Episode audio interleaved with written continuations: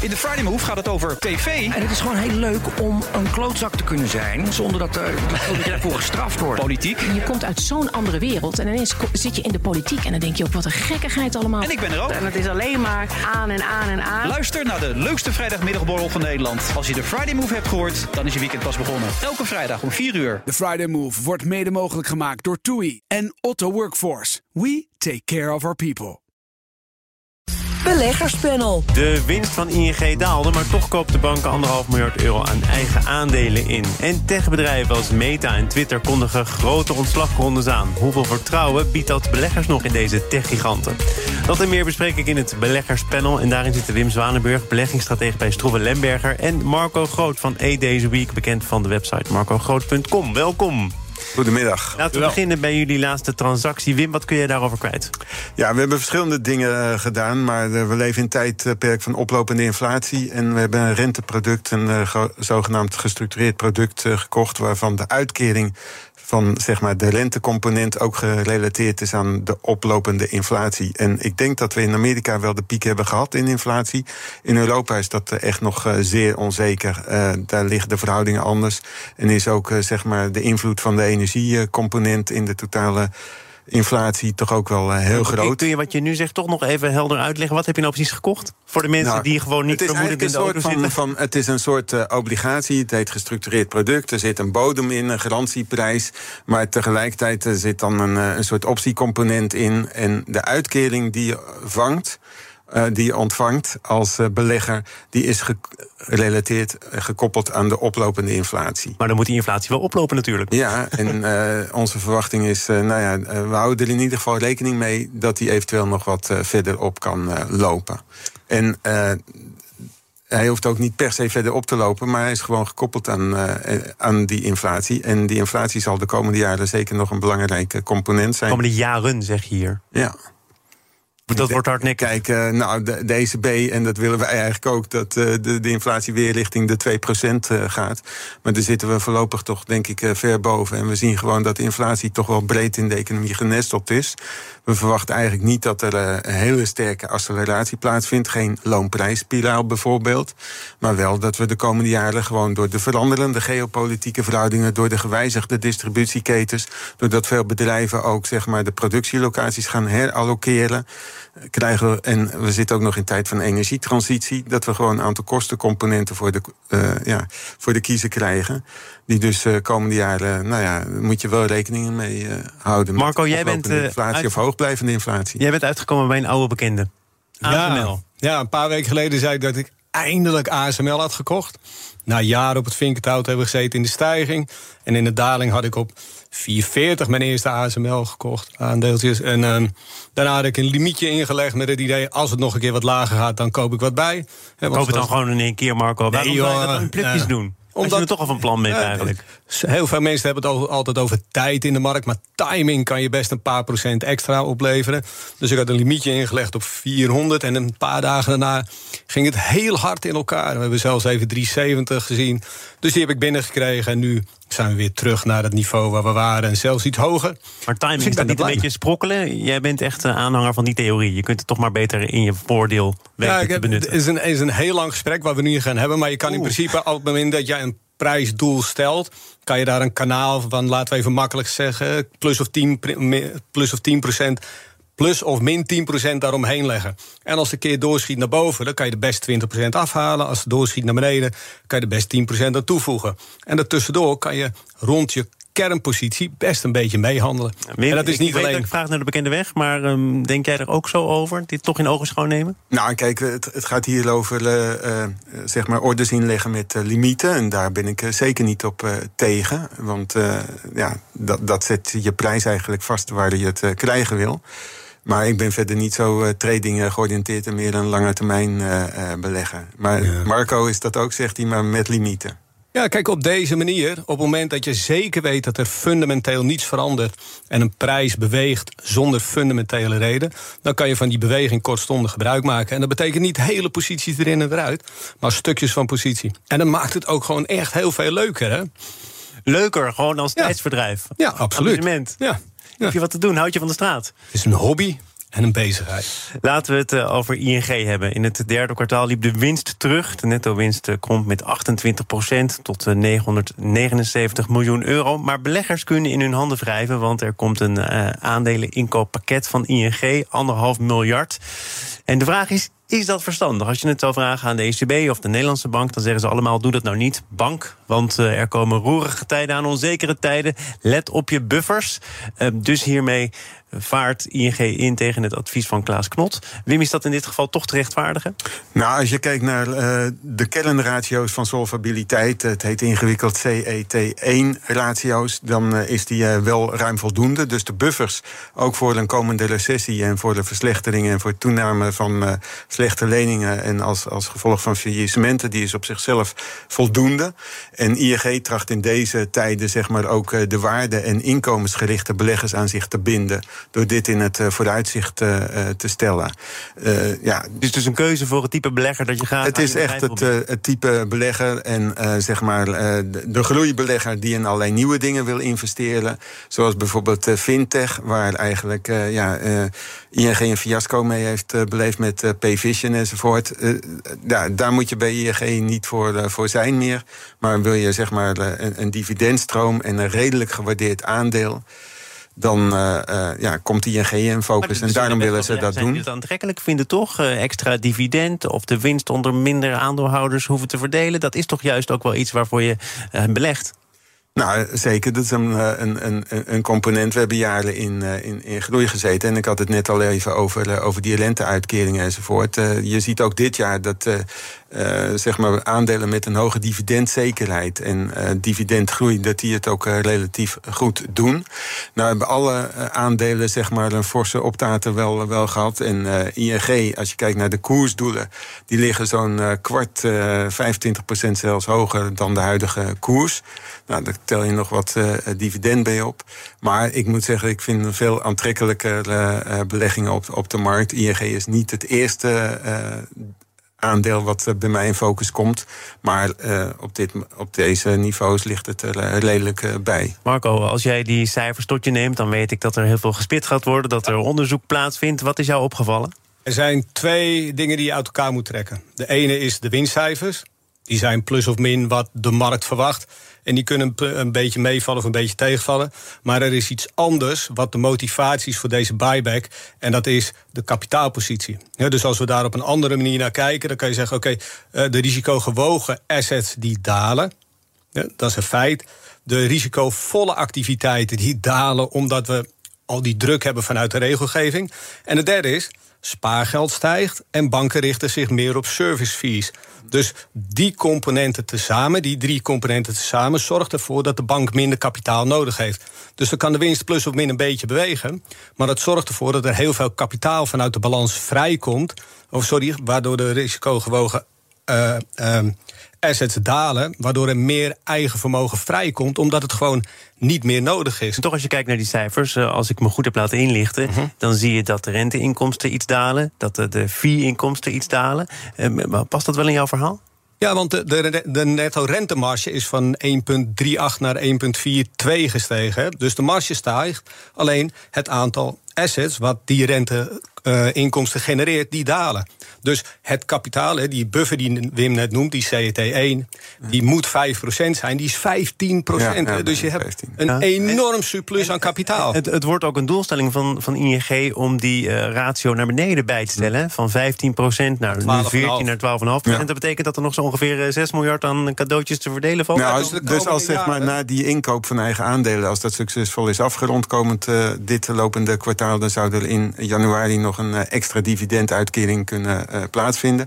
Overigens, uh, die, die rentemarge die is wel iets gekrompen. Maar wat Marco zei is ook wel juist. Want als je een one-off, zeg maar een eenmalige afschrijving buiten beschouwing laat... dan is die inderdaad iets gestegen. gestegen ja. Maar in zijn totaliteit is, zeg maar, zijn de rentebaten... En, en, dat is zeg maar toch nog steeds de basis op het inkomstenmodel van, van ING... is nog steeds driekwart van de totale inkomsten. Ja. En dus uh, inderdaad, uh, de bank wil eigenlijk in de toekomst meer fee-inkomen, meer provisiebaten uh, ten opzichte van de rentebaten.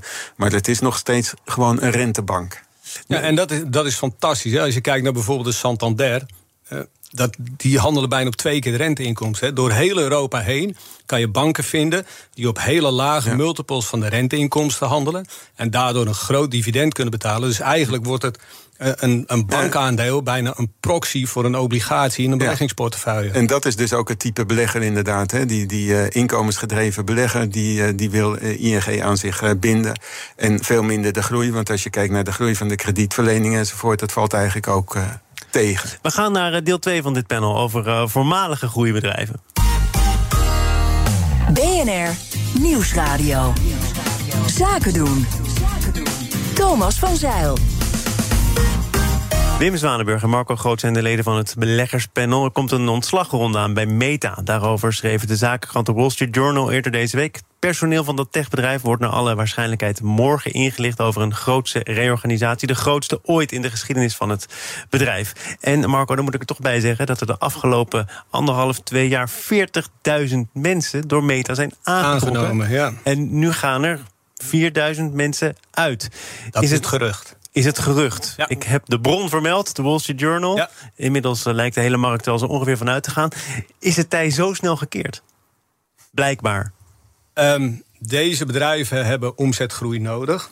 Als je nu de cijfers bekijkt die uh, Meta het afgelopen kwartaal heeft gepresenteerd, dan laten ze omzetdaling zien. Als je die omzetdaling corrigeert voor de dollar, dan is er nog steeds een omzetgroei. Echter, de kosten lopen ook heel hard op omdat hè, in die techontwikkeling je natuurlijk heel veel mensen nodig hebt.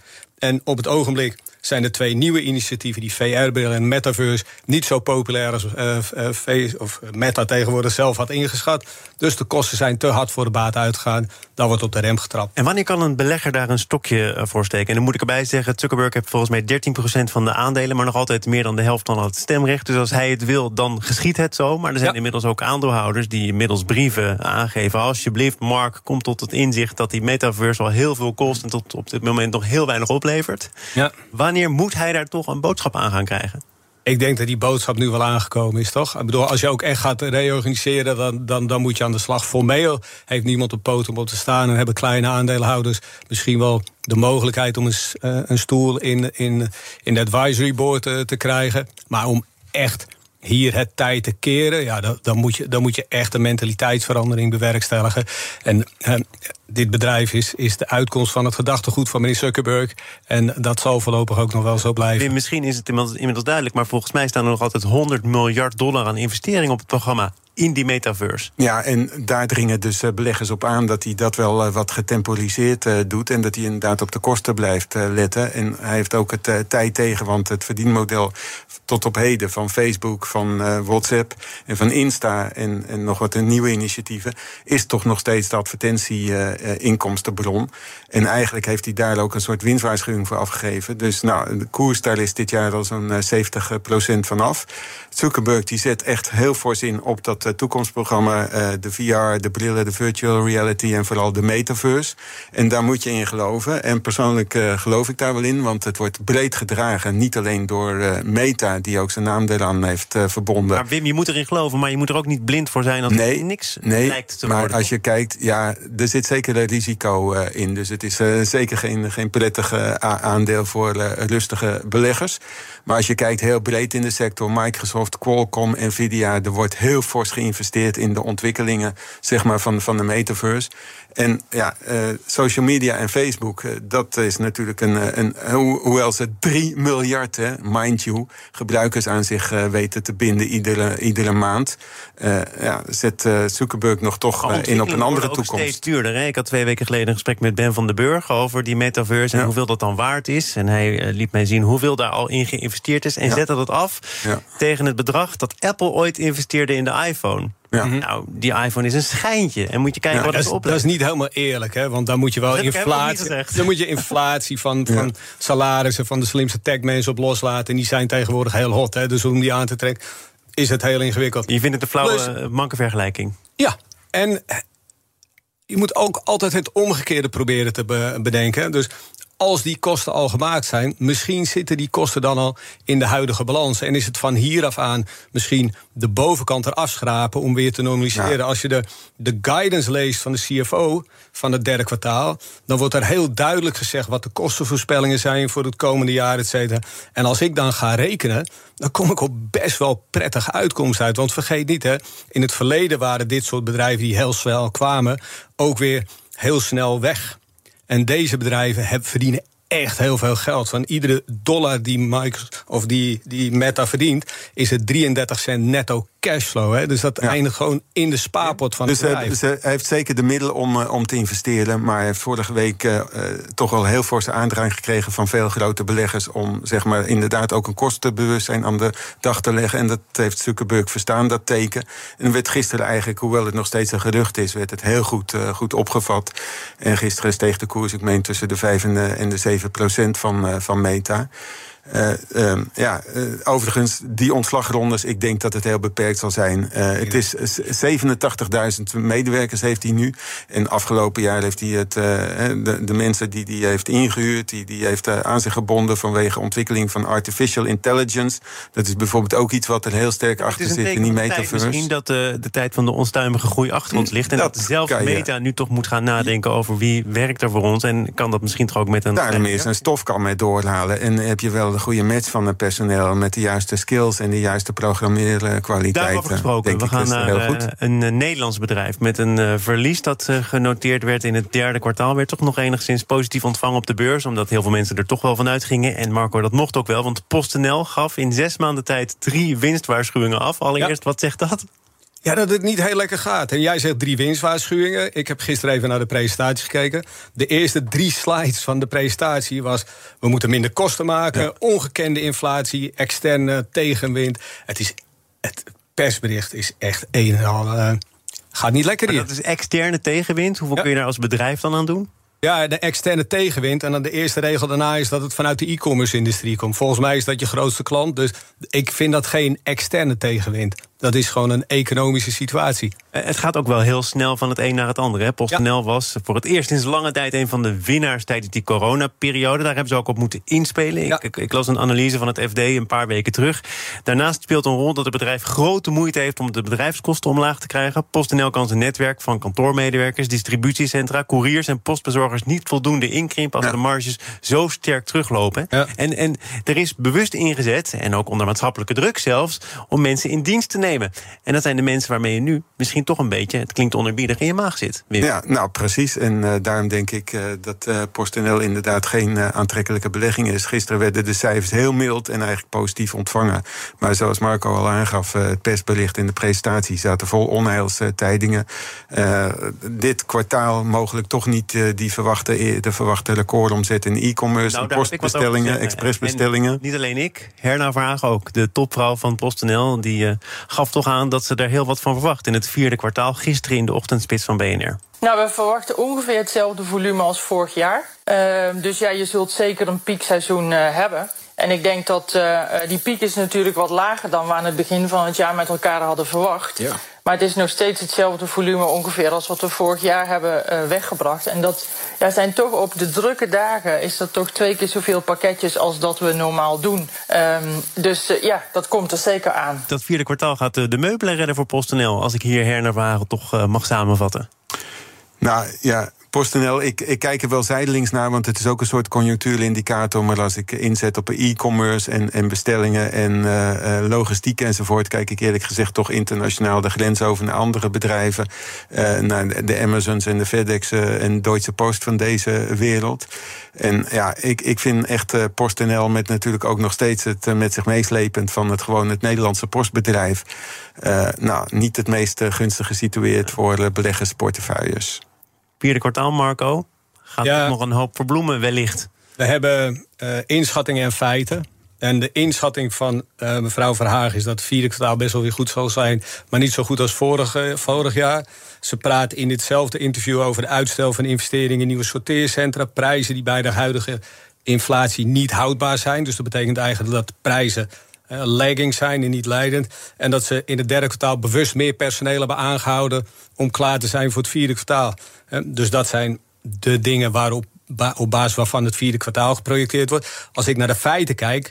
En ik hoopte eigenlijk een klein verrassingje te vinden. Want ik hou van dingen die, die negatief bekeken worden. Dan schrik ik eigenlijk nog harder. Want het werkkapitaal is zo hard eh, gedaald. Of gestegen. Dat de, de cashflow negatief is geworden.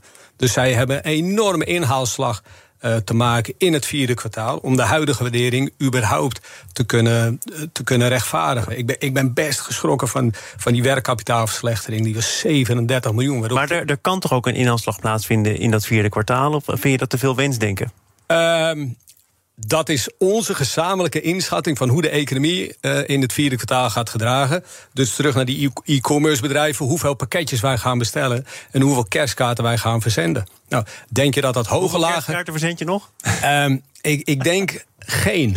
Maar, en Ja. wat denk jij? Hoger, lager of gelijk dan vorig jaar? Het aantal pakketjes wat Oh, voor zondag lager gaat zou ik denken. Nou, dus dan Nou, zal die cashflow in het vierde kwartaal lager uitkomen dan vorig jaar. Vorig jaar was de schatting 250 miljoen, dat werd 280, dat was de grote verrassing. Als het nu 200 wordt, dan handelt dit aandeel op zeven keer de cashflow. Dat vind ik voor een bedrijf in een zwaar competitieve omgeving best pittig. Wim, Ja. tot slot, heel kort. Nou ja, ze, eh, ze constateerden ook dat de warenhuizen en de pakhuizen vol liggen. Ze zitten natuurlijk midden in die eh, logistieke operaties. Eh, de consument wordt eh, nu toch wel wat eh, terughoudend. We hebben gewoon hier zoveel tegenwind. eh, en eh, ja, PostNL krijgt eigenlijk ook niet zoveel positieve adviezen van analist. De trend van de koersdoel is nog steeds omlaag. Dus ik zou er wegblijven. Wim Zwanenburg met een welgemeend advies. Beleggingsstratege bij Stroeven Lemberger. En Marco Groot, consultant van Eat Deze Week... en van de website marcogroot.com. Dank voor jullie bijdrage aan dit Dankjewel. panel. Zometeen tijd voor de dagelijkse Oekraïne-update. Beleggerspanel wordt mede mogelijk gemaakt door Ja, ook Al meer dan 20 jaar de aanbieder van vastgoedfondsen. We zijn altijd maar onderweg. Altijd in voor een alternatieve route. En altijd zo snel en het liefst ook zo duurzaam mogelijk. BNR Mobility. Altijd op maandag om half twee. Met Meijnerd Schut. En natuurlijk altijd met Nout Broekhoff. Oh ja, en je kunt het ook altijd terugluisteren in je favoriete podcast-app. Abonneren maar. Altijd doen. BNR Mobility wordt mede mogelijk gemaakt door ALD Automotive en Leaseplan.